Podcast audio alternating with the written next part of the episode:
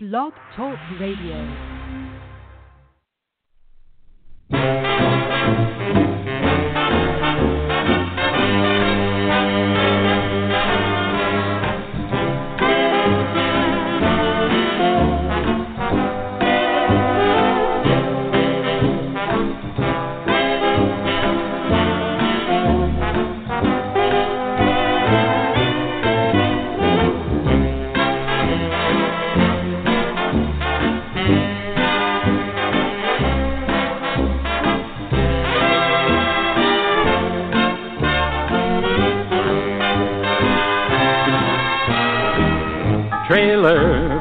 Sale or rent. Rooms to let 50 cents. No phone, no pool, no pets. I ain't got no cigarettes, ah, but two hours of pushing brooms buys a eight for twelve four bedroom. I'm a man of means by no means, king of the road. Third boxcar, midnight train. Destination Bangor, Maine. Old worn out suit and shoes. I don't pay no union dues. I smoke old stogies I have found. Short, not too big around. I'm a man of means by no means. King of the road.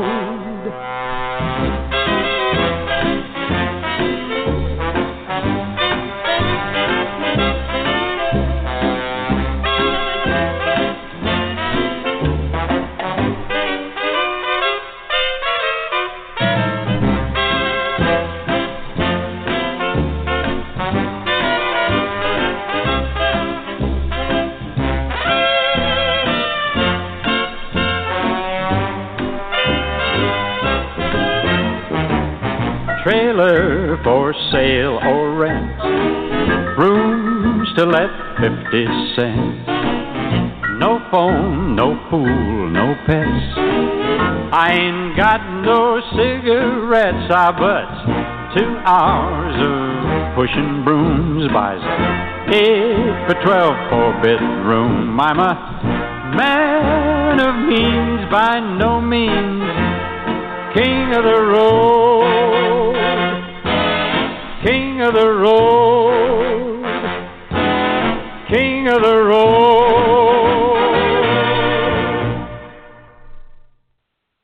Well, good evening and welcome to the Monday, November 6th edition of the Old Dominion Libertarian.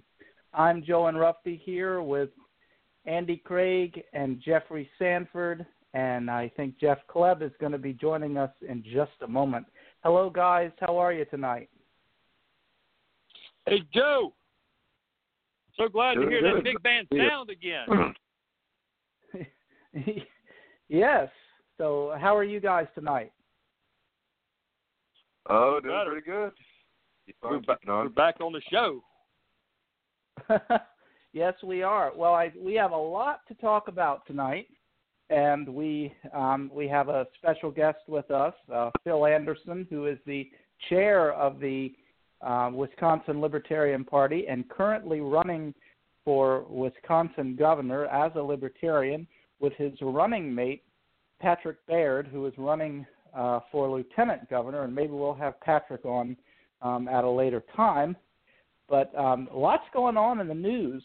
Um, so I guess Jeffry had brought up some stuff to talk about. So I guess we can we can do that. Start off with probably the biggest thing in libertarian circles, and I can see Andy's rolling his eyes he, yeah, as I say that. but um, Rand Paul got attacked in his front yard a few days ago. So I'll let you start, Andy, since I brought you up. oh, I, I get to, to take this one, huh? Um, well, yeah, I followed the, the news, and uh, you know, I like to tease Rand about a lot of different things, but of course, wish him a, uh, a full and speedy recovery. He uh, supposedly the injuries turned out to be a little bit more severe than they thought at first. He had uh, has five broken ribs and is still in the uh, hospital and can't immediately fly back to D.C. to do Senate work. So uh, this moron who attacked him may well end up facing some some probably at least state level felony charges and may get some uh, federal charges too because of you know because of Rand being a senator. Um, it's kind of a weird story. We we don't really know the the background yet or what the reasoning was. We do know that this was his neighbor, who's an anesthesiologist. Of course, Rand is an ophthalmologist, and uh, you know, living right next door, they must have worked together there uh, at some point. Probably it's the same hospital there in Bowling Green. So uh, you know, people have been kind of rushing to speculate, oh, this is political, or you know, this guy's apparently kind of a Bernie Sanders supporting Democrat, and maybe that had something to do with it. We really just don't know yet. Um, it, it might have been that. It might have been some personal feud that didn't have anything to do with politics, but it's uh, definitely kind of bizarre and unfortunate. Um, you know, like I said, I uh, I don't wish certainly don't wish harm on political enemies, and uh, and Rand, uh, uh, you know, whatever my disagreements with him, certainly doesn't deserve anything like this. And it's you know, it's unfortunate. He was at the um, uh, congressional baseball game earlier this year where Scalise was shot uh, so he's had kind of a rough year on the uh, physical security front. Um, but uh, yeah, that's uh, that's about what we know about it now. This guy was another eye doctor saw, I saw who was that his there was neighbor. a, uh, I saw there was a story that the, the, the a lawyer uh, for this guy Rene Boucher, and for some reason I know that name. Hmm. That's weird that I would think I knew a name from Bowling Green, Kentucky. But anyway, uh, his lawyer says um, the unfortunate occurrence of November 3rd has absolutely nothing to do with either's politics. Uh, so that that's Boucher's or whatever. Apparently, they have a running gun battle between the two of them. Uh, but That's the lawyer the- for So yeah, So the that's what I was attacker gonna says it's not there have been political. neighbors there's some kind of dispute or feud between them, but nobody's really given much more detail about it than that. I'd love to know the details. Yeah. That would be a great story to see what's really going on. You know, why do they hate each other? Yeah, well, Yeah. we don't know. Um, we don't know. It might just be this guy um, doesn't like Rand Paul, and Rand Paul doesn't really have any. You know, you can't control whether somebody hates you.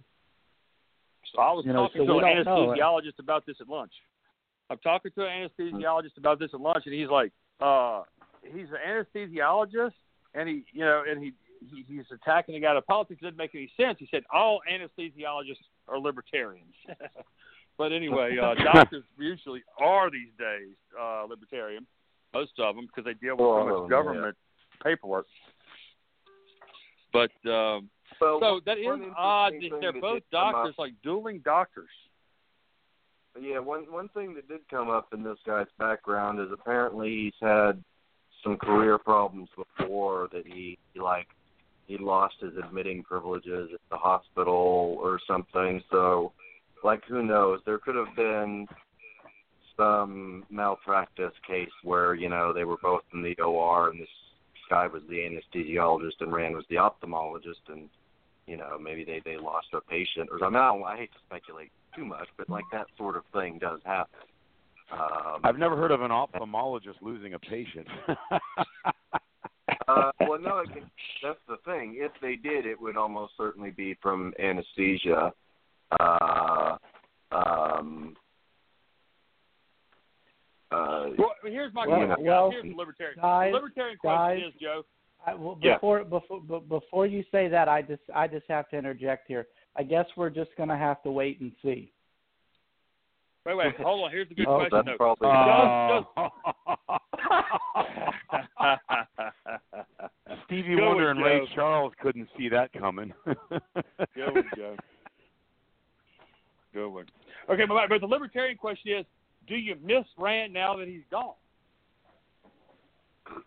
well, he's not not in D.C. gone. Do you? Well, he's not there. He's not in D.C. He's not on the Senate floor.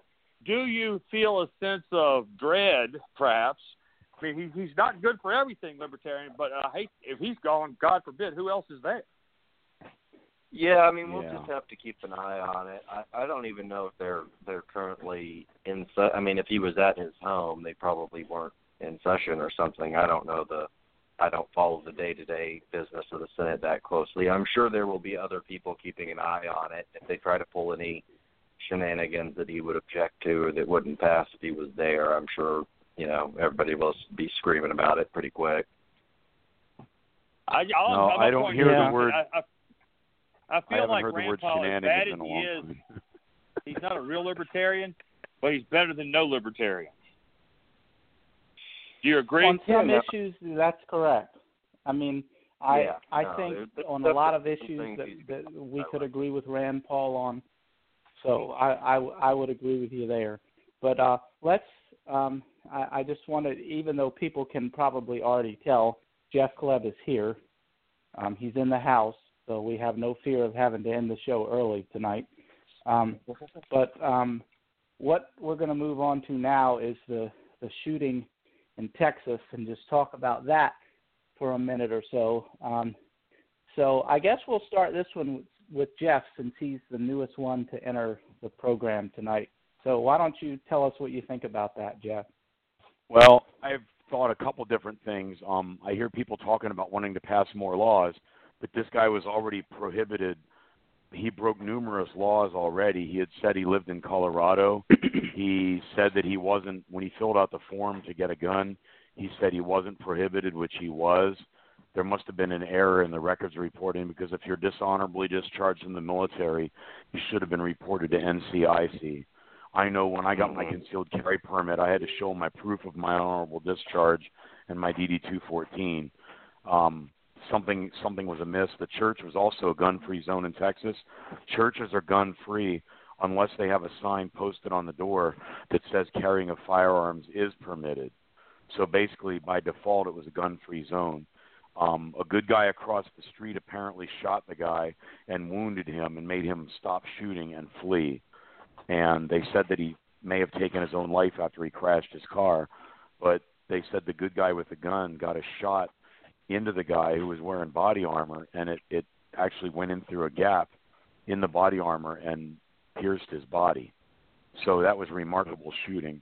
There's still a whole lot of this that is is going to come out, but this guy should have been already banned and precluded from purchasing a firearm in the first place and you've got the leftists all over the place having a wet dream before the bodies are even told how they want to ban guns and they want to pass a law that will stop this.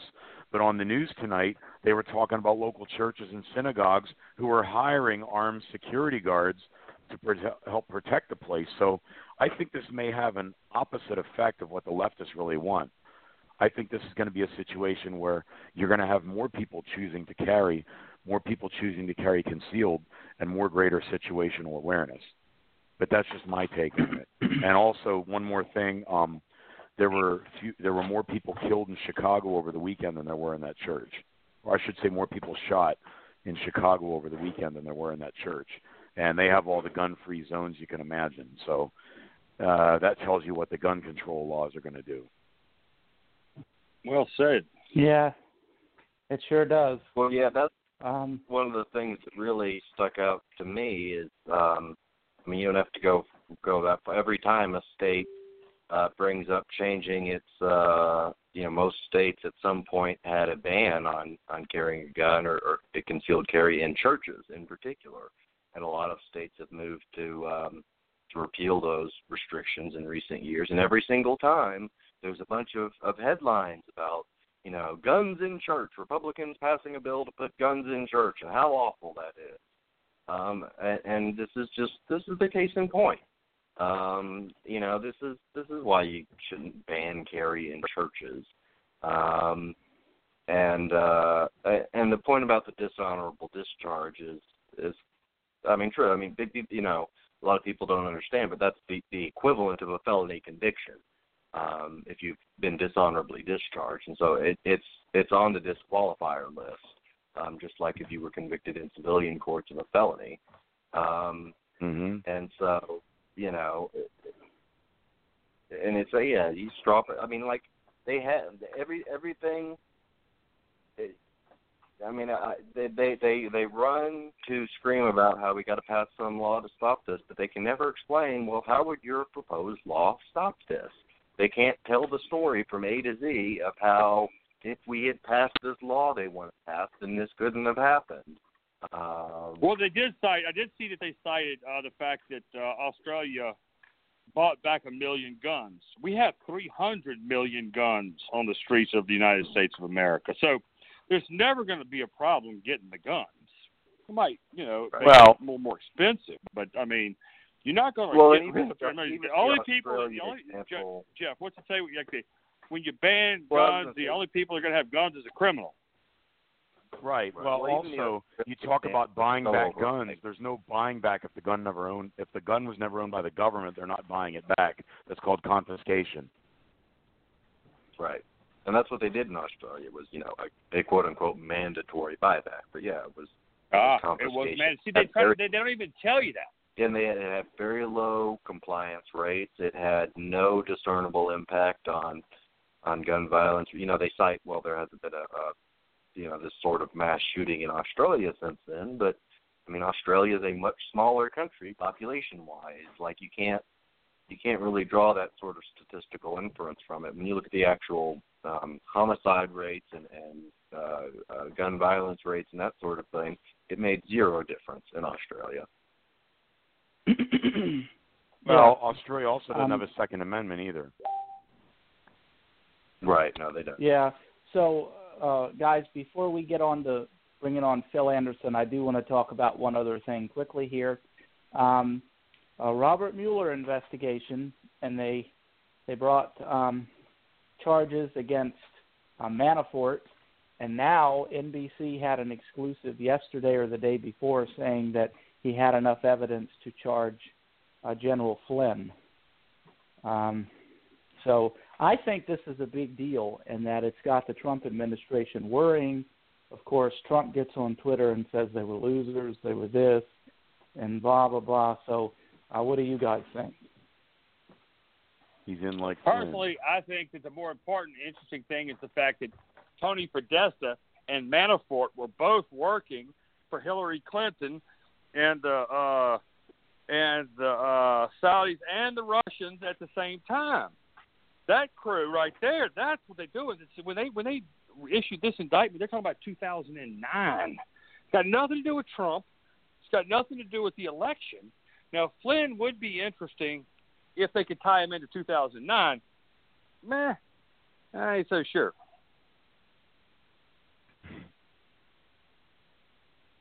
Well, I mean, All right. it's certainly interesting that it's kind of evolved in the direction it has.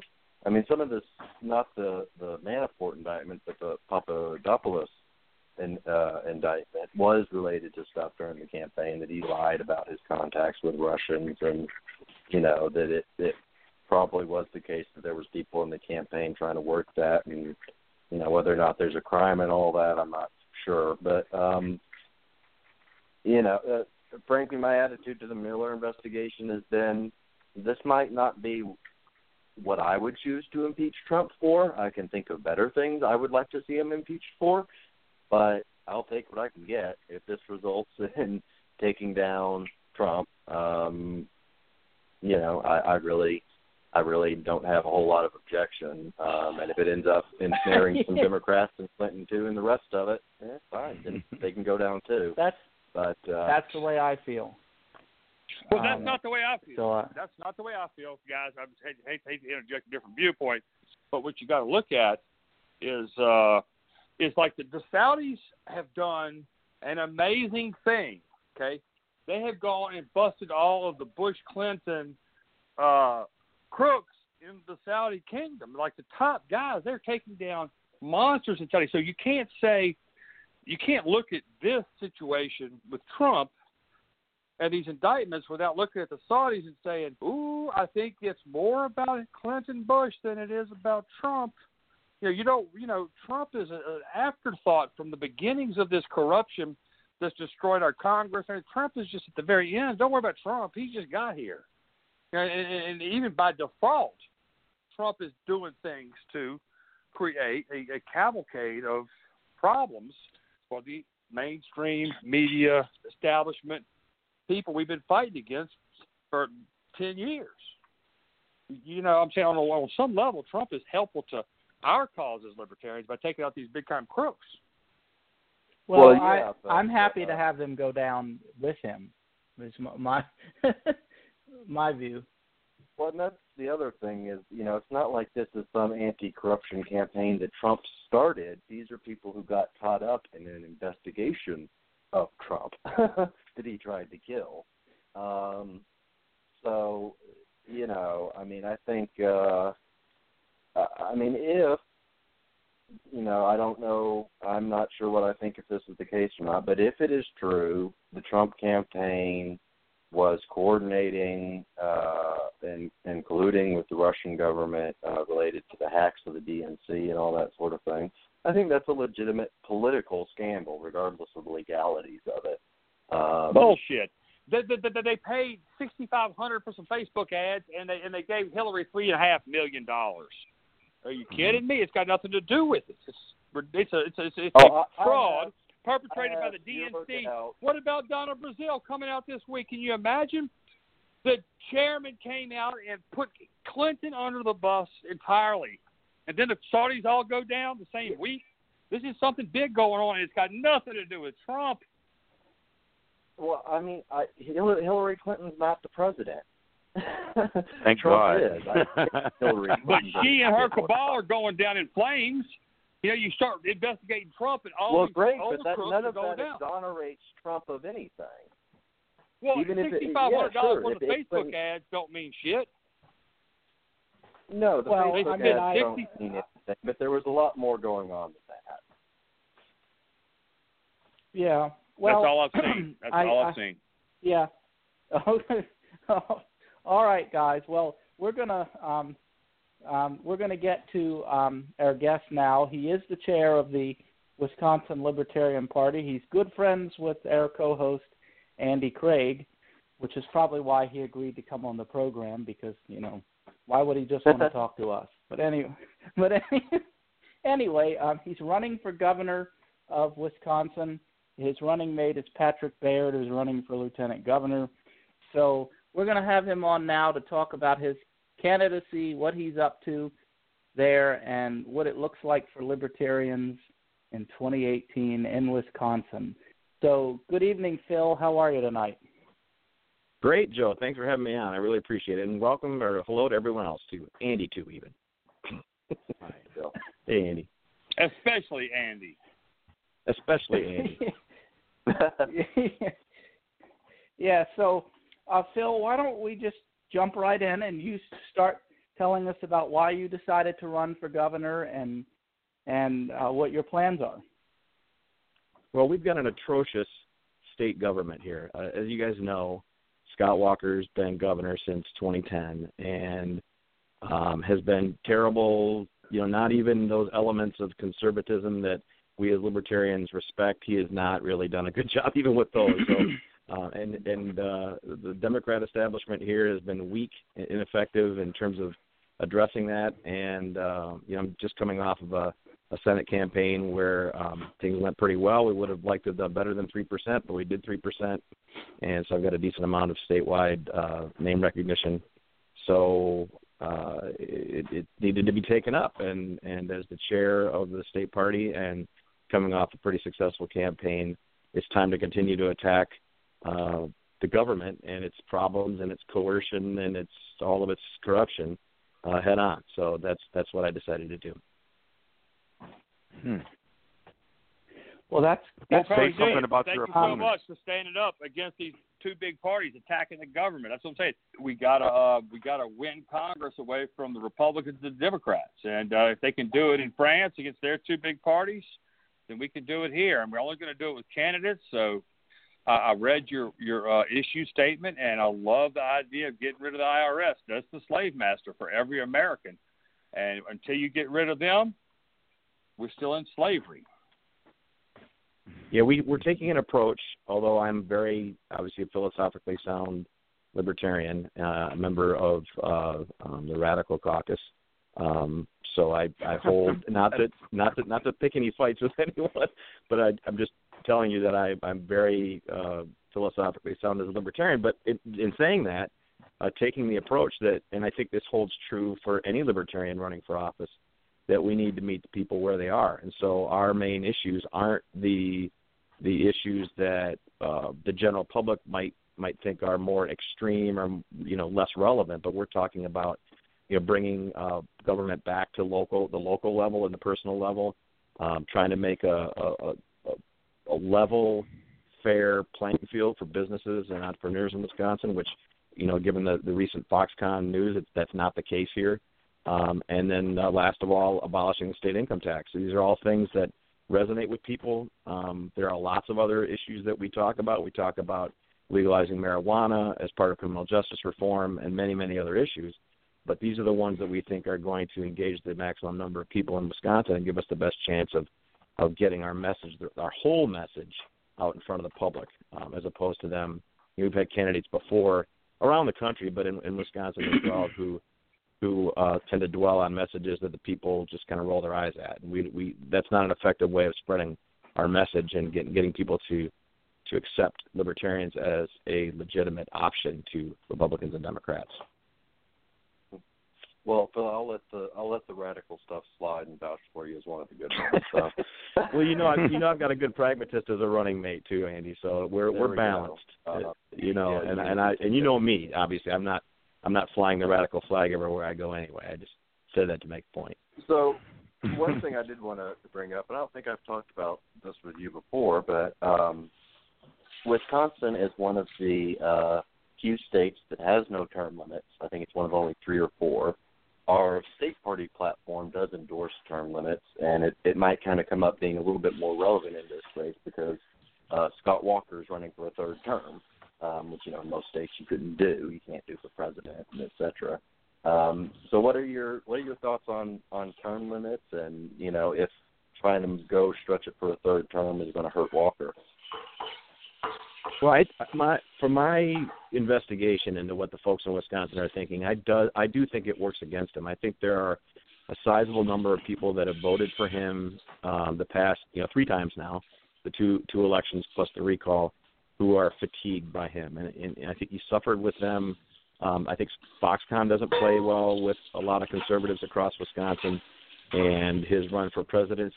You know, they're already asking questions if he's if he is reelected, will he serve out his entire term, um, or will he run for president again? I mean, there's a lot of issues. So I think that's baggage for him.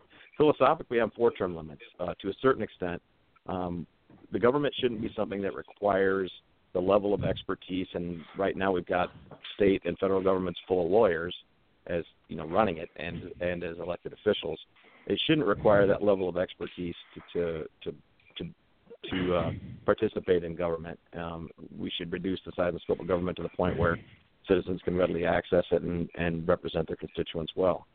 So, um, mm-hmm. on the other hand, uh, you know, if there were somebody that, you know, I, I, we, the will of the people should be expressed too. So, you know, I, I'm not 100% for term limits. Uh, I see their wisdom because we tend to get a locked-in political class and people that claim decades of experience and which is basically decades of corruption and connections to all kinds of things. But uh, but on the other hand, um, you know, limiting limiting it to one term or a certain number of years, I'm I'm not terribly comfortable with that. But I think in the in the near term, uh, supporting term limits is a good idea because we need to we need to clean right. out. Well, that's why we need to clean house. I've heard, libertarians kind of argue both sides of it, and, and I, I kind of come down to the same same place you're at on it, which is that it's it, it might be a necessary thing, now, but I I get the counter argument. Um, the other thing I wanted to bring up is uh, you mentioned the Foxconn deal. Um, this is kind of getting to become a bigger issue, but uh, uh, in a bad way. Scott Walker was kind of ahead of, ahead of the curve on this. Uh, you know, it was when he came in that he started the Wisconsin Economic Development Corporation, and um, and that you know whole thing. And and I I'm glad to hear that's something you'll be running on. It, it's it's kind of like well we've been doing this for years, and now Foxconn is just the inevitable end result of it in terms of Scott, uh, size of subsidy. But uh, I think it's become, uh, you know, I mean, is that one of the one of the things you're to campaign on it, I guess, is is, is weeding and the broader sort of problem besides Foxconn. Absolutely, that's the second thing that I mentioned: the the growing Wisconsin from within and having a, a level playing field is all about reducing regulations, reducing taxes, and not uh, spending money on trying to trying to lure businesses or repay political favors or whatever it might be. Um, I think the Foxconn deal, uh, as people get used to it, they'll see, um, especially with our with our uh, you know trumpeting this point, uh, that that it's really a, a big handout of taxpayer money, and uh, it puts other companies that are competing for labor and resources in Wisconsin at a disadvantage. There's I don't know how much the rest of you guys know about it, but there are exemptions for uh, environmental concerns. There are exemptions for how subject they are to the local court system. Um, and I mean, there's a tremendous amount of not just the money that, that's being given away, but the exceptions to what normal government would be involved in in terms of monitoring the behavior of a business like this have been removed. And it's it's just so blatant. Um, it's shocking, and and I think that already people are reacting. I mean, Democrats were always against it, uh, mainly because it, you know, even though they're for big government and handouts, et cetera, they're they're against it because because it's a, a Republican initiative or whatever. But uh, um, there are a lot of people that are, uh, as they get feedback from local businesses and people that feel like, uh, as we do, that there should be a level playing field. It shouldn't be handing out companies to get them to move here. The the businesses that are here, the people that have lived and worked in Wisconsin for decades, uh, those are the people that should be getting relief from onerous regulations and excessive taxation not a handout of their tax money. The, the people I just mentioned are paying taxes so that Foxconn can come to Wisconsin, and that is that's a slap in the face to people that that live and work here and start businesses here. Right. Well, I have one more. So long, long answer to a short question, Andy. The answer was yes. We're we're, we're campaigning on, on Foxconn. That's that's a big part of what our our three things. That that's a big part of number two. Excellent. Well, uh, I, I know this is uh, one other little bit of local news topic I wanted to ask about before I'll, I'll hand it over to the other co-host here, but um, that's the gerrymandering case that's uh, that's you know coming up before the Supreme Court now, with the Democrats suing the uh, Republicans basically for gerrymandering the state legislature pretty heavily. Um, what's your what's your take on that, and how do you think it might play into you know, when a potential decision comes down, play into some of our uh, down candidate, down ticket candidates running for legislature and that sort of thing. Well, I'm not sure. I mean, my impression as of right now, my understanding is that the the arguments have been made. I know that, that, that they've already the arguments have been made to the court, but they have not rendered a decision yet, and I don't really know what the timeline is for that. But my suspicion is that the Supreme Court will make a decision. Um, the fact that they've heard the case is, is is significant because they considered it to be worthy, you know, worthy of of their attention. They'll probably rule uh, that the gerrymandering has gone too far, and then I think they'll remand it to a lower court or to some other authority uh, in Wisconsin to to facilitate the remedy. And because of that timeline, I'm thinking that since we're you know a year, almost exactly a year away from the 2018 elections, that we're not going to see the result of anything by 2018, and I think it's most likely that they will request a remedy and not enact it until after the 2020 census. That it'll be a longer-term fix with a with a standard set by the court, a precedent set by the court, rather than scrambling to get it in 2018. But um, but in terms of the libertarians or any third-party candidate competing in heavily gerrymandered districts, um, you know, we it's interesting I think because we have situations now where some candidates run uh, directly against one of the big parties without the other big party running, or just a paper candidate, and and our candidates tend to do very well in those sorts of races. Uh, we had uh, a candidate for state assembly get 30%. We had a candidate for state senate, I think in 2014, get 28% against a relatively popular uh, sitting state senator. Um, but that is because there's only one big party running. So if you get rid of the gerrymandering, and the and the and the races become more competitive, our numbers probably in the short term go down, down, but we have more of an opportunity to swing a race. We become we we are in a better opportunity to beat the spread, as Nick Sarwark likes to talk about it. Let's beat the spread so that we can affect elections, and even if we don't win, we can affect policy. I know that's something that you pay attention to as well, Andy. That's how I think it changes. Whenever it happens, we have an opportunity to affect policy on our way to possibly winning some elections. What do you That's think great. about the saying Uh, that Jer- the independents, the independent vote swings all these elections? I mean, do you really need to be more than an effective two or three percent of the of the uh, of the of the registered voters in order to swing the independent vote your way? I, I, the challenge I think is reaching them. That uh, uh, PPP poll just came out I think two weeks ago, um, and, and the, the news that came out that the media covered was that uh, Scott Walker wasn't as popular as people might have thought. I mean, this is sort of a, a liberal-leaning polling organization, so maybe they're a little skewed in that regard. But the good news that came out of it was that I think it was something like 34% of people that they polled identified as either a third party or independent um, independent voters. So our our our issue, our our challenge as libertarians is always about just reaching people, and we're held back by um, fundraising, by not being a good investment for people that would seek to influence and have access to politicians once elected, um, by the media not wanting to cover us, by access to debates, not only at the federal level but in Wisconsin we've got a similar issue um, with being locked out of statewide debates. These are things where if we can overcome them or work around them, and just reach enough people with the basic message of libertarianism, we can win. Because I think a lot a lot of the reason that people don't vote is because they don't feel like they've got a real choice, and we offer that, and we offer one I think that resonates with most people. So the real challenge is reaching them, and and there are independent voters, there are people that are Democrat and Republican leaners, or you know usual voters that we can pick off a few of those, but the the, the the right fields, the fields that we should be wading into, are the unlikely voters, the people that have been turned off um, by politics in general. If we can reach out to them and say, "This is we're different for you know all of these different ways," maybe they'll vote. And and if they do, mm-hmm. then we've got something serious going on. Amen. That's that's good. Jeff, do you have any anything you'd like to ask? No, not really. I just was thinking back about the gerrymandering thing, and I think it's funny how in here in Virginia the Democrats are all up in arms about the gerrymandering, but they didn't seem to have any problem with it when it was done by them. They only don't like it when the Republicans do it. And you'd think there would be some kind of computer model that would be able to make the districts concise and congruent as possible, rather than looking like a squished salamander. You know, we've got the same problem here, Jeff. And and the Democrats did it when they were in power.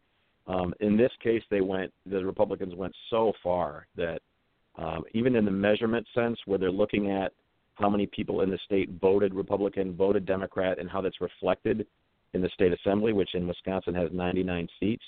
Um, it's, to- it's totally skewed to the point where um, anybody who's not incredibly partisan um, and blatantly partisan has to acknowledge that it's totally, you know, the way that they've districted is totally skewed people. I think that's why the Supreme Court's hearing our case is because it went so far uh, beyond what anybody should, you know, should accept Can you as tell us reasonable. more about your case? you Give know. us some more details about your case, facts, law, anything. Well, I'm not I'm not all that familiar with it in terms of all the numbers, but I do know that that the the Democrats who are the plaintiffs in this case, although they're not not on paper the plaintiffs, but it's more or less the Democratic Party of Wisconsin, um, are are using they're, they're not just saying that it's not fair. They're they're using mathematical models um, it, to demonstrate this. You know what I'm saying. So right now, and I don't remember exactly the way the assembly sits, but it's something like maybe Andy knows better than I do. It's like 56 43 Republican or something like that.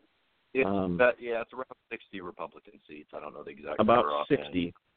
And I, and I think actually more people voted for Democratic assembly candidates than voted for Republican assembly candidates. So it's it's skewed that far. And if you look at the total number of votes cast, it was the other. You know, it, it would it would represent a, a, a huge change in terms of uh, how many are serving, um, if which party. So I, I think, and that's the case. I, if it was just you know they gerrymandered, then the court wouldn't have heard it because it happens all the time. But this was just so uh, blatant, so obvious, and, and so beyond the normal scale, I guess, that the argument can easily be made that this this gerrymandering that they did was in direct opposition to the will of the people in the democratic process. Um, it stifled the will of the people, or whatever. I think you can make that argument what mathematically court? What without, you? you know. What, what court are you It's in? in front of the United United States Supreme Court. They just heard arguments, I think, three weeks ago. So What's the that, name that- of that's it? what, yeah, it's a big deal. Yeah. Yeah, What's the that's name? my actually my um my state rep here where I live in Milwaukee is Fred Kessler, who's been around in the Wisconsin legislature literally since the Eisenhower administration. Um, he's like 88 years old or something, but he uh, he was the Democrat head Democrat who kind of cooked up this lawsuit and uh, pushed it forward and and brought it. And yes, it's, it's there's been some news coverage about how uh, I guess it would have been 2010, the 2010 election when Walker was first elected, and that's also when the legislature flipped. So the governor and the legislature flipped at the same time in the same election. And Kessler had had been like the maestro of Democratic gerrymandering. He was already planning his own maps for what they were going to pass if when they had won in 2010, like he expected. Um, mm-hmm. And and then you know it it went the other way, and the Republicans went really extreme with it. Now he's the now he's the one standing up suing for you know fairness and all that. So it is it is Yeah. certainly hypocritical because you know again the Democrats do that when they're in power when they have the power to do so as well. But again, this in this case it just went so far beyond that. Uh, you know, I was su- pleasantly surprised that the Supreme Court agreed to hear it. And but it's in front of them. Mhm. They've, they've heard the arguments, and I don't know exactly what the timetable is for or when they had, when they adjourn for their session or whatever. But uh, again, I don't think it's going to affect 2018. It's getting a little bit late, and we're too close to another Right. census for them to really, you know, want to do something on a on a quick turn, uh, timetable. But you never know. They might say, hey, they don't. They this don't, is egregious and it's time to change it and they they might they might decide that it's egregious it's time to change it and here's what you need to do and you need to fix it before next year that would be fantastic that would They be need, that would they be need a to come up with a that'd a standard. They need to come up with a standard.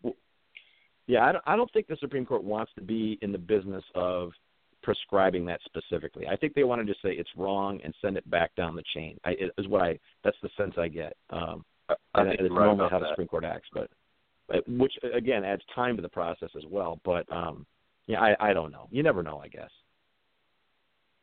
I mean, you got to feel good Yeah, that they well- got the thing. So I mean, it, the new, the new, uh, the new justice, Trump's justice. What's that guy's name, Andy? Neil Gorsuch? Gorsuch. The most Gorsuch. He's got to be. I mean, I bet he writes the opinion. Hopefully, he might be the guy. He could help us on Yeah, that. well, I did. I did follow the oral argument, and it it kind of sounded like it was going to be a predictable um, five case with Kennedy as the swing vote. Uh, but Kennedy was pretty hostile to the uh, to the state's arguments to the the Republican side. Um, so it's probably, if I had to guess, that's probably how it'll come down. I don't know. Maybe it'll end up being six three, and Gorsuch joins too. It's hard to say. Um, but it's likely going to be uh, at least Kennedy plus the four liberals. So you thought they were hostile to the defendant or to the plaintiff, Andy? Uh, Kennedy Kennedy was was. hostile to the defendant, which would be this. Okay. I don't know the terminology. Okay. It's weird at the appellate level, but the, the state. No, I know what you mean. Yeah. argument, To the yeah. Republicans. So if you if you had to handicap it at this point, based on what you heard, you'd think that the that that the case will be found in favor Yeah, of Democrats and some uh, remedy will have to be enacted. Yeah, Kennedy asked a bunch of hostile questions of the state's lawyer and didn't ask anything of the uh, plain, the Democratic plaintiff's lawyer. So that's that's a pretty heavy nod to which way that's going to go. Yeah, I agree. I agree. So that'll be interesting. Well, the that whole happens. big question be then scrambling. becomes: Is Gorsuch is Gorsuch going to go which way? He's appointed by the Republicans, and uh I mean, he's going to rule against the Republican Party. That'd be cool to see. I mean, I have a lot of really good feelings about Gorsuch if he tried to straighten out the um the the whole problem Well, gerrymandering. you never- You never know, though, Jeff. I mean, uh, John Roberts was appointed by a Republican and then decided that Yeah, Obamacare really. was a tax. So, Uh-huh. and they're not reliable that way. Once they're once they're on the court, I mean, even Clarence Thomas and, and some others that were thought to be pretty reliable reliable conservatives in that sense, uh, you know, st- stray from that when they see fit. So, I I, I don't know. Maybe he will, but And a lot maybe of I wouldn't rely on who appointed him. You know. A lot of people wrongly believe that Supreme Court justices are chosen for life. That's not technically in the Constitution. It says they're supposed to t- serve as long as they have good behavior, and mm-hmm. Congress does have the power to impeach any civil officer, including a Supreme Court justice, if they so chose. It's And then Roy I don't think it's ever been done. What's that? I was just saying, and then Roy Moore gets a vote on it. oh, stop! You just let the wind out of my sail. Yeah. Um, Well, But Roy Moore speaking might of, he, uh, he think Roy, Roy Moore might vote in favor of, of I mean uh, of ending all this. If he if Roy Moore could come up with a way of um, ending the the uh, the uh, gerrymandering, don't you think he might be on our side? At least I on have that no issue. idea what Moore's position on. I do know that the National Libertarian Party is the only one that includes opposition to gerrymandering by by name in our platform. That's in our elections policy plank. Um, so you know, I, as for the other two parties, it's just you know, like we were discussing. It's so situational, uh, depending on which party it just happens to be the majority um, in a given state. And right now, the Democrats have fewer state governments, so they're they've been on the short end of the big past decade um, nationally. But it's it's you know hard to say. Um, Yeah, like like like the- any like any increase in governmental power, uh, the, the opposition party looks at it and decides should they fight it or should they wait till they're in charge again and they can take advantage of it. I, I think that's what happens at the federal level, especially that they're looking at executive orders or whatever, and people got so upset about Obama's executive orders, but looking forward to the next Republican president, they want Trump to have, you know, uh, or, or whichever Republican president to have that authority to do that. So the, the Wisconsin case is Right. special because it went beyond that uh, uh, to the point where it could be adjudicated at the, at the federal level. But I think most of the time, the, the over governmental overreach is just you know uh, uh, one one party is doing it and taking advantage of it, and the other party, the other big party, is just waiting for their chance to do the same thing. Right. Well, one, That's about one, the one size of question that just occurred to me is, um, so in Wisconsin, you don't, if you were elected, you wouldn't appoint judges because we we elect all our judges here, uh, which is you know a mixed bag. But uh, but there is a, a an appointment that's opened up recently, and that's the uh, sheriff of my illustrious Milwaukee County Sheriff's Office, since uh, you know the cowboy AWOL finally bugged out. Um, and, and in Wisconsin, Where did David Clarke? Where did he go? Yeah, they, I'm Where sorry, did what? he go? Where did David Uh, Clarke resigned. go? Why? He resigned. At the, uh, he joined some PAC or something. He was going to get a a job in the Trump administration. That fell through, and he left to go do a PAC or something like that. But but anyway, it's been in the news recently because in Wisconsin, even though sheriff is elected at the county level, if there's a vacancy, the government the governor appoints the uh, replacement. Clarke was himself initially appointed by the governor to fill a vacancy. Um, so I got, that was my question I was getting to for Phil, which is, you know, if you were the governor and you have these sorts of uh, vacancies in positions like sheriff that come open, and you have to uh, make a make a nomination to fill that vacancy, how would you go about that process? Well, Joe I know Arpaio's a, looking for a good libertarian in law enforcement in Milwaukee, and that would be an easy choice. Assuming he doesn't get us- elected to the assembly, it'd be pretty easy to to name Matt Buckman uh, uh, the Milwaukee County Sheriff. I would I would love to be in that position. Um, Yeah. Other than that, Hmm. we're just looking at people. You know, we're if if I'm elected, uh, we're going to have a big sea change in terms of uh, criminal justice reform. That's that's first and foremost on my list of things to get done.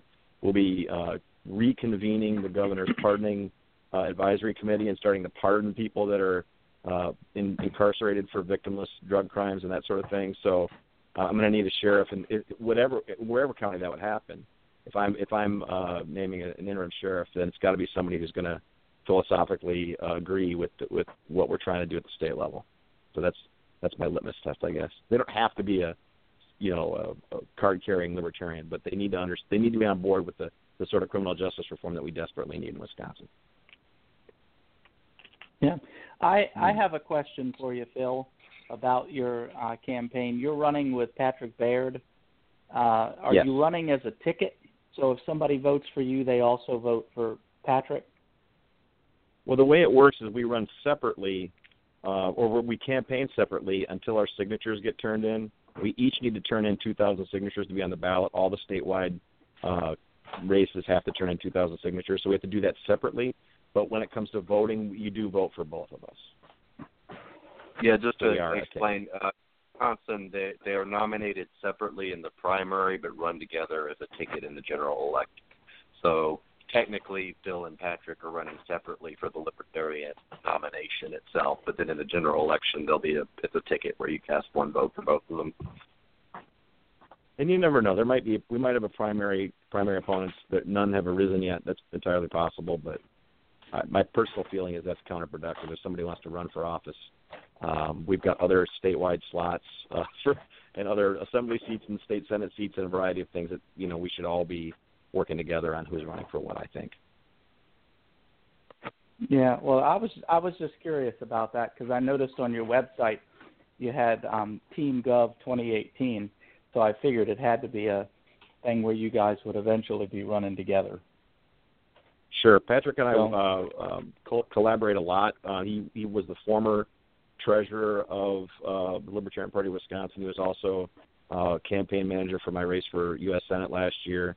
Um, we do a podcast together. Um, he co-hosts a podcast with me, and uh, he, he and I don't, you know, we don't agree philosophically necessarily, but uh, we're very complementary in terms of our skill sets, what we bring to the table in terms of a campaign, and I think it makes all the sense in the world. And we're, we're hoping to add uh, people to you know to the other races. There are three other statewide Wisconsin races: uh, treasurer, uh, district uh, attorney general, and secretary of state that we want candidates for. And we all want to work as a team so that we have a common platform and we're really uh, you know leveraging each other's ability uh, abilities whatever they are and not just running separately and and uh, being inefficient in that regard so that, that's kind of the goal i'm trying to get andy to run but he's he's too dang busy doing stuff like this Oh, Andy's running. Andy's going to win. Andy, next time Andy runs for Congress, my prediction is he's going to win. He's got, he's he's we we're in the perfect position as libertarians to remove the corruption, to clean the swamp. You can't Trump can't clean the swamp because he's a Republican. But if he had been a Democrat, if he'd been independent or a libertarian, he could clean the swamp. Everybody wants to clean it. Everybody knows the R's and D's can't clean it but Andy Craig can clean the swamp.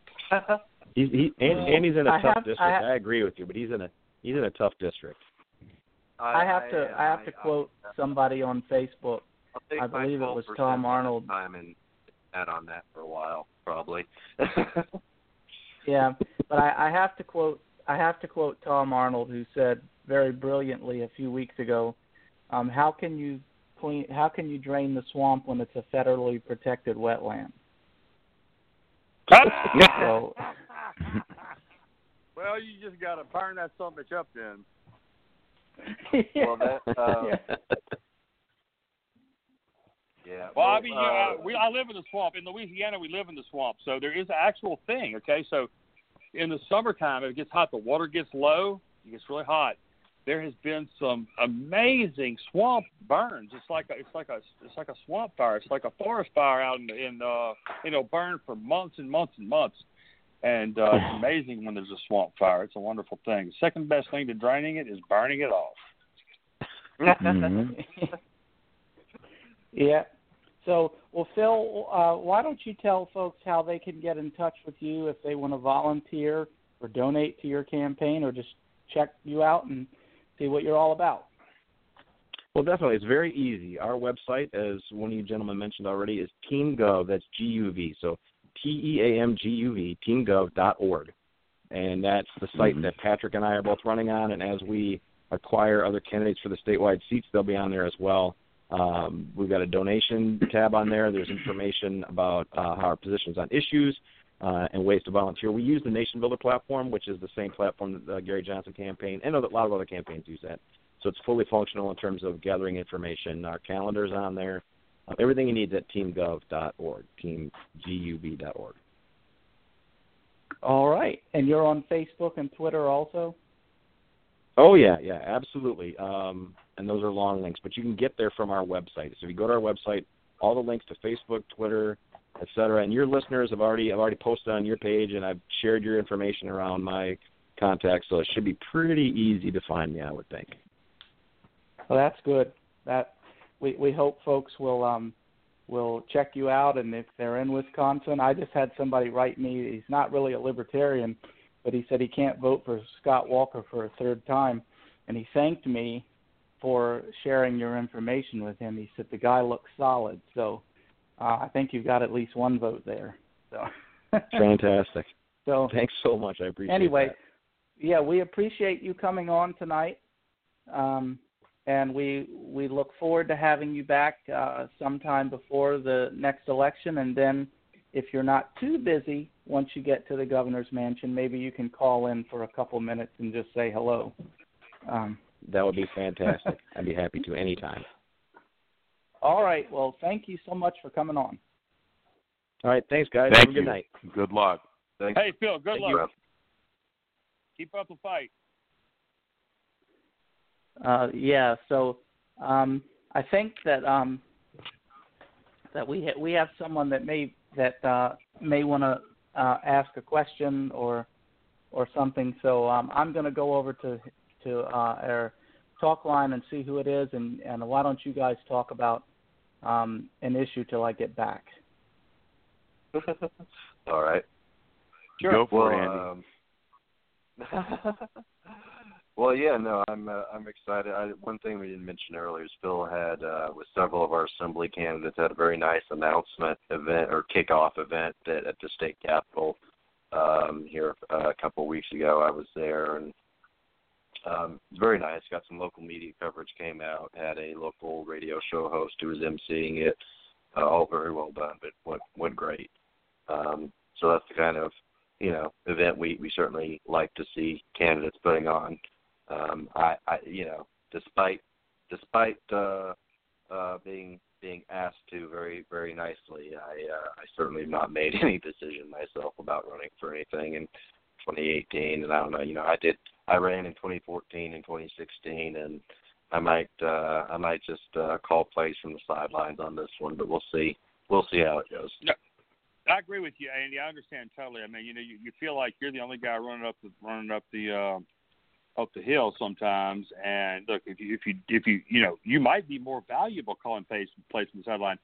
My my uh, personal uh, philosophy is, I'll run if I can't get anybody else to run. But having uh, you know martyred myself twice before, I, I feel like you know I should be able to you know encourage and, and I had a great contact call today with a guy who wants to run as a, uh, just as a city councilman in his local community.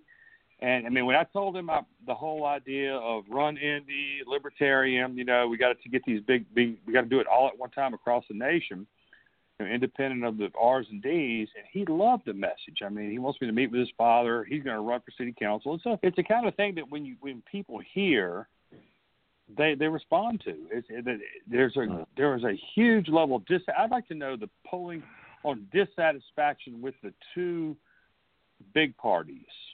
Andy, you, got, you know any polls about dis?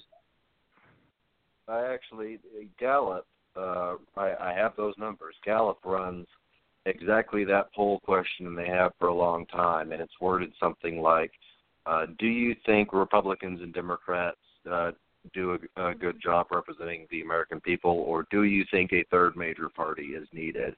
And uh, the numbers keep going up and up and up. The last one they do it once a year, and the latest one was just released, and it was sixty percent um, saying they want a third major party, and that the Republicans and Democrats, you know, don't do a good Mhm. good enough job representing people. So that's absolutely the case. That's the get over the hump winning message for offering uh the libertarians as an alternative. Yeah. Well, yeah, I, I, I, I knew I could rely on you, Andy, to answer to have those numbers handy. I think it would be higher than What- that. Everybody I know complains about it. What about uh, Hillary getting indicted as part of this thing? I've seen all kind of stuff on Facebook that maybe Hillary and or Tony Podesta might get indicted. Any any chance of that happening, Andy? Uh, slim chance of Podesta, zero chance Hillary's going to get indicted. Uh, uh, uh, frankly, she could mount a legal defense and get the case char- uh, tossed just on the things Trump has said about how he wants to lock her up. Like that's when you're a defense lawyer, you know if the if the governor was out there talking about how your client's guilty and they want to lock him up, it would uh, it would come up in court. So uh, you know this is. Uh, uh, I, I think there's basically zero chance Hillary ever gets indicted for anything coming out of this. Um, Tony Podesta, you know, yeah, I'd be lawyering, lawyering up if I were him right now. Well, you know, you also Mhm. have to realize look at all the people who, you know, had information about the Clintons that could be damaging. They always end up committing suicide. so, you know, you have to watch out for that. Some somebody will end up driving their car into a tree to commit suicide or something like that. Yeah, there are no witnesses left for uh, Hillary to uh, worry about. Mhm. yeah. Well. Uh, Oh, hey this, Joe, this Joe, I wanted to ask Joe yes. something. All right. I, I caught I, I was a couple minutes late getting getting onto the show. I had to answer Nature's call, but yeah, we noticed. um regarding the election for tomorrow in Virginia, um I'm sure you Uh-huh. probably hit on that in the first couple minutes of the show, but I just as a libertarian with conservative roots, I'm kind of in a quandary. There's no doubt I'm going to vote for Cliff Hyra for governor. That's obvious, but the attorney general race and the lieutenant governor race are kind of a yeah, a pick your poison type of thing. Um, I have a gun, but I don't have a uterus, so I'm more likely to support Jill Vogel and John Adams. But yet they're kind of bad on personal ish, personal liberty issues. You know, Justin Fairfax would be the tie-breaking vote for a tax increase, and he would vote for gun confiscation. Jill Vogel's going to be against the tax increase and stand for the Second Amendment, but she kind of comes from that theocratic um, you know, authoritarian section of the Republican Party, as does John Adams. So I'm uh, I'm kind of halfway. It's kind of a 52-48 situation, so to speak. And I have uh, a woman I know who's on the kind of comes from the left side to libertarianism, and she's going to vote for Justin Fairfax and um, um, Mark Herring for pretty much the opposite reason. So I figure we'll cancel each other out, but we're both going to vote for Cliff Hyra, so that's good. Yeah, it's kind of it's kind of hard to know what to do there. I know some people are um have told me uh when they go to the polls tomorrow they're writing in Jim Lark for one of the um uh spots there. Uh I don't remember if it was for Jill Vogel or or uh John Adams. Um another name that's been bandied about, Rick Sincere, um John Buckley, even though John Buckley no longer lives in Virginia, he's in West Virginia, and I had to clarify that he no longer lives here. They said, "Damn, I wanted to vote for him," but it's it will write-in votes be counted? They will tally them up, but they're likely to result in nothing. But it's a matter of can you vote for one of those two other candidates or not? And if you can't, that's the only logical solution. Um, you know, some people would say, well, personal issues are too important to let slide, and with a Republican legislature here, there's there's no way that Justin Fairfax and Mark Herring are going to get gun things passed. So you know it, uh, you know it's six and one half dozen of the other. I guess I I don't know. I mean, I I still haven't made up my mind yet. But the more I hear about Jill Vogel and John Adams, the less I like about them. But you know, I already know I don't like um, uh, uh, Justin Fairfax. and Mark And Mark, Mark Herring. Herring, I mean, yeah. there there are some things I do like about the two of them. Um, and and so far, I the only thing I can say about Jill Vogel and um, John Adams that would even remotely be something I'd care about is Second Amendment. So if if I was a one issue voter and that was my issue, then they'd probably get my vote. Mm-hmm. So I know just, that uh, Andy uh, and Well, I'm just What, ask. Andy? I haven't. I, I'm just gonna ask. I haven't followed. Uh, I don't recognize all of these names. Um, but I, I gather that in some of the uh, some of the lower statewide races, there's not a libertarian on the ballot. Is Cliff Hyra the only statewide libertarian? Yes. Uh, uh, Yes. Okay. yeah, Yes, he is. uh-huh. There are some Yeah, it would- delegates. it would- There are some libertarian delegates.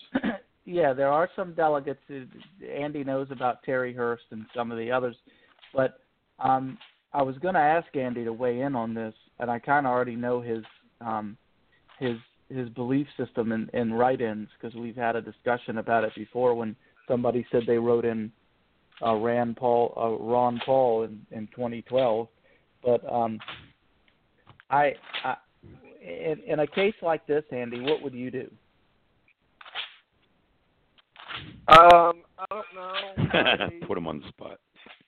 when I have to when I have to when I have to pick, I usually I, I tend to go for divided government, um, and you said it's a Republican majority legislature, so you know some counterbalance to that is probably uh, better uh, when it's one party control. That t- tends to be when they're at their worst.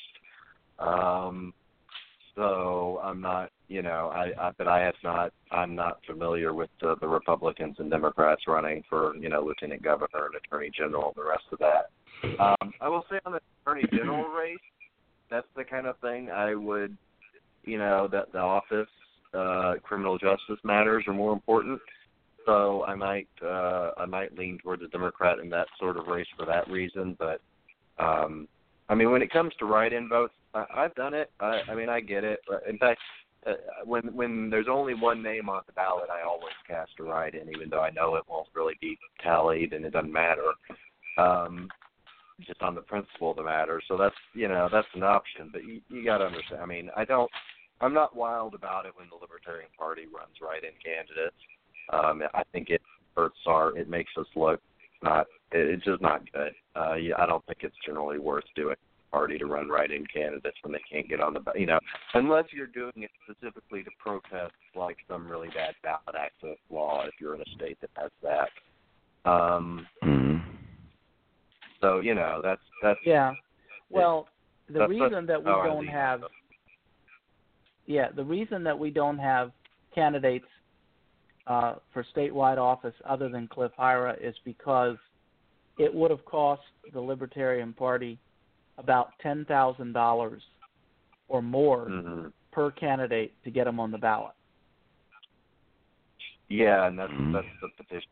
It's not quite as bad here in Wisconsin, but when I did a statewide race, that was it's in the ballpark of what we spent uh, to get me on the ballot statewide here in Wisconsin in 2014. Um, Okay, Joe, so yeah, individual petition. $10,000 know, Yes. is is so little. Ten thousand dollars is so little compared to what these big parties they spend that, like you say, on dinner or one night. So next time we have a problem Probably. raising, next time we next time we have a problem raising ten grand, we should probably not even broadcast that. You know. Well, it's not. It, it, there, there are several issues at play. It's not just the ten thousand dollars. It's that you've got a bunch of people trying to get Cliff Hyra on the ballot, and the resources are limited. And then you've got you've got to have people getting the other candidates on the ballot. And Virginia is structured in such a way that you have to have 400 valid signatures from each district. And so when you only have two full-time petitioners working the state or three, and I think the last time we had three, and then you have a bunch of volunteers, you have to put your resources where you think they're going to best work. I would have loved to have had three candidates on the ballot. And I agree with people who say you'll get more name recognition and more notoriety if you have a, a governor, a lieutenant governor, and an attorney general candidate. And you know, Andy, you were talking just now about you don't really know too much about the other candidates. I, I think you may remember that Justin Fairfax was left off of one of the Ralph Northam flyers um, a oh, few weeks ago, right, and the, um, people black people were count were were crowing about it and saying, well, it was racist and this and that. I'm not so sure it was racist. I think that it's a matter of Ralph Northam has been bought and paid for by Dominion Energy to support the pipeline, and Justin Fairfax Hmm. is firmly against it.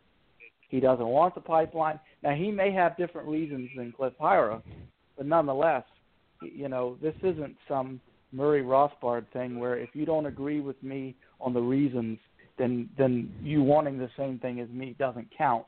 You know. Right, you know. but uh, nonetheless, I think that had a lot to do with it because I've heard from various people who are heavily involved in the Democratic Party here that these people, and they're supposed to be such environmentalists, but they're pissed off that Justin Fairfax won't just get on board and say he supports the pipeline. The top of the ticket supports it, and even if you don't, you're supposed to. And I'm like, well, what happened to being such an environmentalist? Well, now's not the time to be an environmentalist. Now's the time to win the damn election. Right, Hmm. right. On a tactical You note, know- uh, what I what I want to share with y'all is, and I, and I feel for you every time I hear y'all have to talk about these these uh, these petitions you have to get signed to get on the ballot. Louisiana was a Democrat state for before 1900, all the way until I was maybe in college. You know, we had a big we had a big um, the oil patch went south. And when it did, the Democrat system of government that was like, uh, let's say, le bon temps roulé, let the good times roll, uh, came under a lot of scrutiny. They came under a lot of scrutiny. And what happened was the Republicans at that point in time uh, were in an advantage. So when they had got that advantage, uh, I mean, that we had some that would change these institutional rules, like at ballot access. So if there's a particular jurisdiction where you can identify that that you know an, an old guard, I think I heard someone say something about uh, um, earlier tonight. There was a uh, place where we we may have a a change from the Demo- in 2010. Someone said something about 2010, Andy, and uh, please bail me out here, but when when when when there, you find yourself in an ascendancy position as an R or D, we can we can influence the R or the D that's coming up to make some changes as far as ballot access. It worked in Louisiana, man. We need to uh, Right. identify op places like that where we can change that ballot access laws because before the Republicans took over Louisiana, they didn't have control of anything. So they wanted to change those laws. Now they are in charge, so they're not going to change anything. But if there's certain jurisdictions where we can find the, ch- the, the, the transition going, we can make a change there. What you think? Well, I mean, I would say, uh, and this is something Richard Winger has talked about. Uh, it's undoubtedly the case that in its entire 43, whatever, however many 45 year history, um, the Libertarian Party has won more actual policy changes on ballot access than any other thing. We've had a lot of success lobbying for um, and getting ballot access laws passed in the state legislature. Laura Ebke in Nebraska uh, introduced and uh, passed unanimously, I think it was, a ballot access bill that protected the um, libertarians there in Nebraska. Um, and so this is, uh, you know, it's, it's something every state should be looking at and and cultivating, you know, relationships on the in the state house to try to get, uh, you know, about and strategic litigation too. A lot of times, there's probably not a single state in the country uh, where the LP hasn't at some point or another sued. Uh, has been a long, on, ongoing legal fight in the courts over how restrictive ballot access laws can be, and the LP is usually on the front lines of that. So, uh, you know, there's a lot, a lot, a lot can be done. There, a lot can be. Analytics. Is there any kind of any kind of libertarian analytic thing going on where like you do it like uh, Moneyball and baseball, where we decide where to go? I mean, any, anything like that? Analytics, Andy. Yeah, there's some people who do that sort of thing. I've looked at some of that stuff. Um, you know, there's limits to it, and it it can have some value. Uh, it you know depends on what you're looking for and kind of what your underlying assumptions and theories are, though. Yeah. Well, guys, this has been a very interesting discussion tonight, and uh, we've covered a lot of topics and had a great guest. Um, next um, show, we are going to have um, uh, Kory Watkins, who is running for uh, governor of Texas as a libertarian, on the program. And I believe the date for that is I'm looking at my calendar now because my um, mind is not always what it should be. Uh, it's the 27th. So that's going to be our guest for that night. And uh, I'm looking forward to talking with him because he did a lot of great stuff uh, during uh, Hurricane Harvey for the for the victims in Houston, and we'll talk about that and more. So, um, anyhow, um, looking forward to it. Thanks as always, guys, for being on. Oh, and I did want to mention one other thing uh, before we go. Um, if you follow me on Facebook, you probably know that I'm not going to be in uh, Virginia too much longer. In June of 2018, I am moving to Portland, Maine. Uh, this show is going to continue, and uh, since Jeff Kleb will be the only remaining uh, member of the show in the Virginia area, um, we're going to let the title of the show stay as it is for now, and then when he moves to Maine, we'll consider changing it. So, uh, I'm gonna have to talk with the New England accent out there, partner. Well, you know, there is a, a, a contingent of Old Dominion uh, listeners in Maine. I'm certain, and no one wants there to are. see We have people that the listen. name change. We have So, So, don't, don't um, change the name. Old something about Old Dominion rings well in the libertarian tradition. What is what does what is Old Dominion, Joe? Explain Old Dominion Virginia. for us real quick. Well, I would love to, but you, you That's just what they the call spot. Virginia. I'm- yeah. God, and that Um, they call Old Dominion is Virginia. That's a nickname for Virginia. Yeah, Virginia. like the university, Old Dominion University is here. I know that. Old It's Dominion there. Yeah, I'm looking. Yeah. Um, here, here's here's. I, I just looked this up, and very briefly, it says Old Dominion is one of the best-known nicknames for Virginia, along with Mother of Presidents and Mother of States. The nickname prob- probably derives from the fact that Virginia was the first and therefore the oldest of the overseas dominions of the kings and queens of England. hmm Well, let's keep So the name Old go. Dominion, but it was also the uh, the, the the the battle the battle the, the front lines in the uh, uh, War of Northern Aggression. Exactly, it was. All And right. It was the capital of the Confederacy. Well, you gentlemen have a good night. I have to answer another All call. right.